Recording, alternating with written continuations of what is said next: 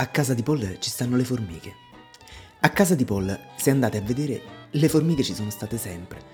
Nella credenza dei biscotti, sotto il lavabo, nei buchetti tra l'armadio e la parete, dentro la doccia, lungo le gambe del tavolo, in mezzo al Nesquik.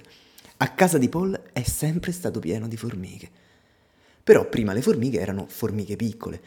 Lui le guardava e mica si metteva paura delle formiche. Ogni tanto ne schiacciava pure qualcuna. Così che servisse di monito a tutte le altre. E ogni santo giorno, prima di uscire, diceva Formiche belle, adesso ve la scampate perché vado di corsa, ma appena ho un attimo di tempo libero vi schiaccio tutte. Quest'estate, per dire quest'estate, quando vado in ferie, vi stermino proprio.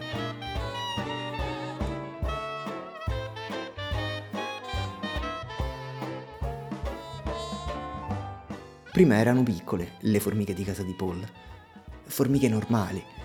Adesso sono diventate certe bestie che fanno spavento. Qualcuna è lunga pure tre dita, pure mezzo palmo. E mezzo palmo di formica, brutta brutta, pelosa pelosa, ma non è mica uno scherzo.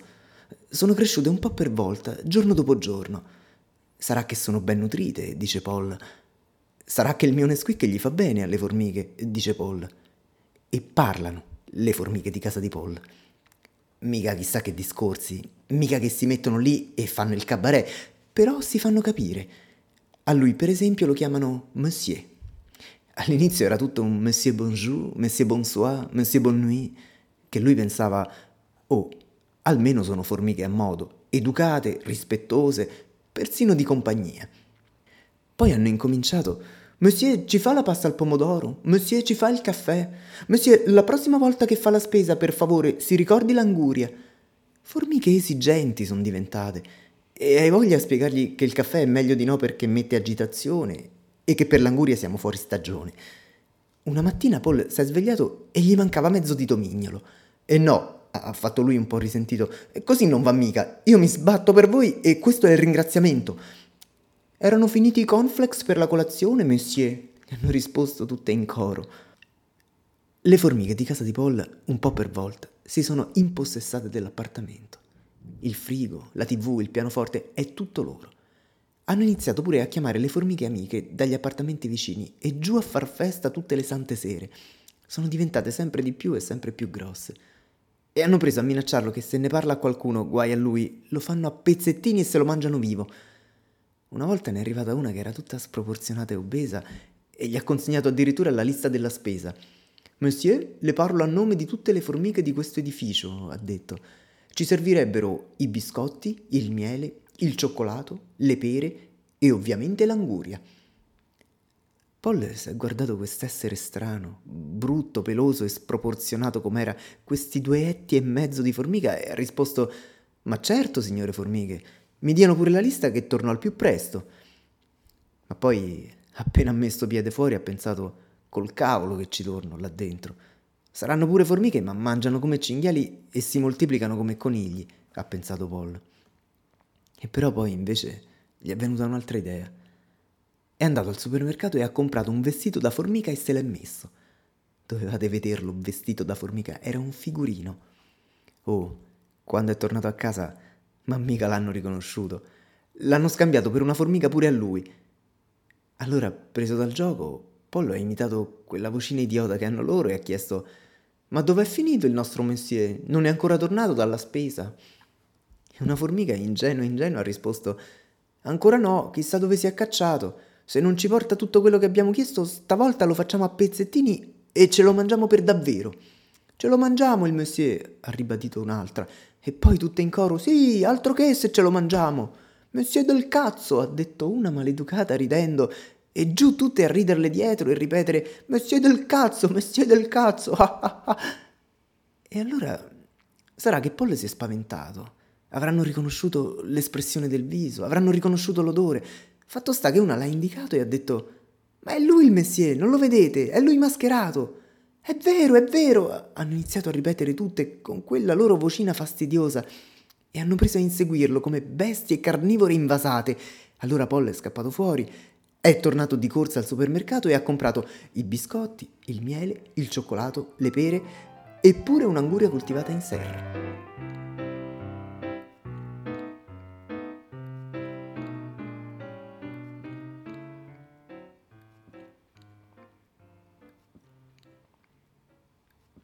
Paul mica mi guarda mai. Tiene gli occhi fissi davanti a sé. Non è che abbia lo sguardo perso, non è che sia assorto nei suoi pensieri, no. Semplicemente lui il collo non lo muove mai e guarda solo quello che passa nel suo raggio visivo.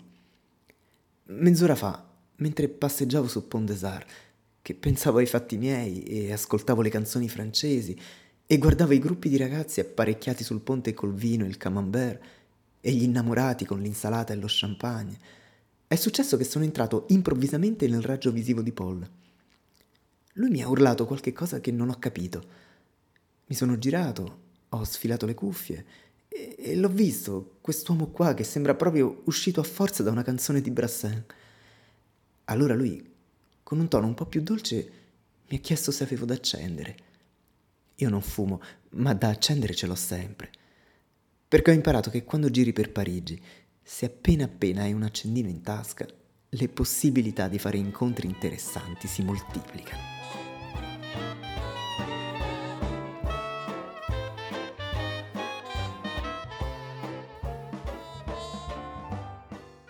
Paul non ci torna più a casa. Quelle se lo mangiano vivo, mica scherzano. Una sera piuttosto si è fatto coraggio, è andato da sua madre e le ha raccontato tutto. Lei all'inizio lo stava a sentire seria e gli diceva di provare col borotalco. Poi, quando le ha spiegato bene, ha iniziato a piangere, altro che borotalco. Piangeva, piangeva, piangeva tanto che Paul le ha detto Mamma, non preoccuparti, lo so che è una brutta situazione, ma sta tranquilla, io non ci torno più a casa e loro non mi mangiano. Adesso nel raggio visivo di Paul entra una coppia. Lui è alto e lei è bionda. Lui ha uno zaino grandissimo e lei ha in mano una borsetta e un lucchetto. Si avvicinano al passamano del ponte, si guardano, attaccano il lucchetto in mezzo a un mucchio di altri lucchetti, contano un, deux, trois. Altrò si baciano e buttano la chiave nella senna. Paul, finalmente, pure un po' miracolosamente, gira il collo verso di me e dice con un tono neutro: Questi sono matti. Poi avvicina la mano destra al collo della mia polo e fa come per schiacciare qualcosa. Che fai? gli chiedo. Lui non risponde, invece schiaccia qualcos'altro all'altezza del mio ginocchio. Poi schiaccia qualcosa per terra. Ma quante cazzo siete? grida. Quindi si alza Paul e, e incomincia a pestare a caso di qua e di là, a caso ma con precisione, eh, come dentro un ballo di San Vito scientifico. E certe volte addirittura scalcia e dice l'equivalente francese di pussa via e agita le braccia. Si muove con frenesia sul ponte che ormai è quasi pieno di gente e lo guardano tutti. Ma queste sono proprio quelle di casa mia, dice. Ma adesso pure qua e salta via, un po' inseguito e un po' pure inseguendo, sempre pestando e scalciando e ogni tanto dando una specie di buffetto col dito a qualcuno o passando una mano a spazzolare qualche spalla e salta e corre e pesta. Messiere un cazzo! Lo sento ancora che urla mentre si allontana dall'altra parte del ponte.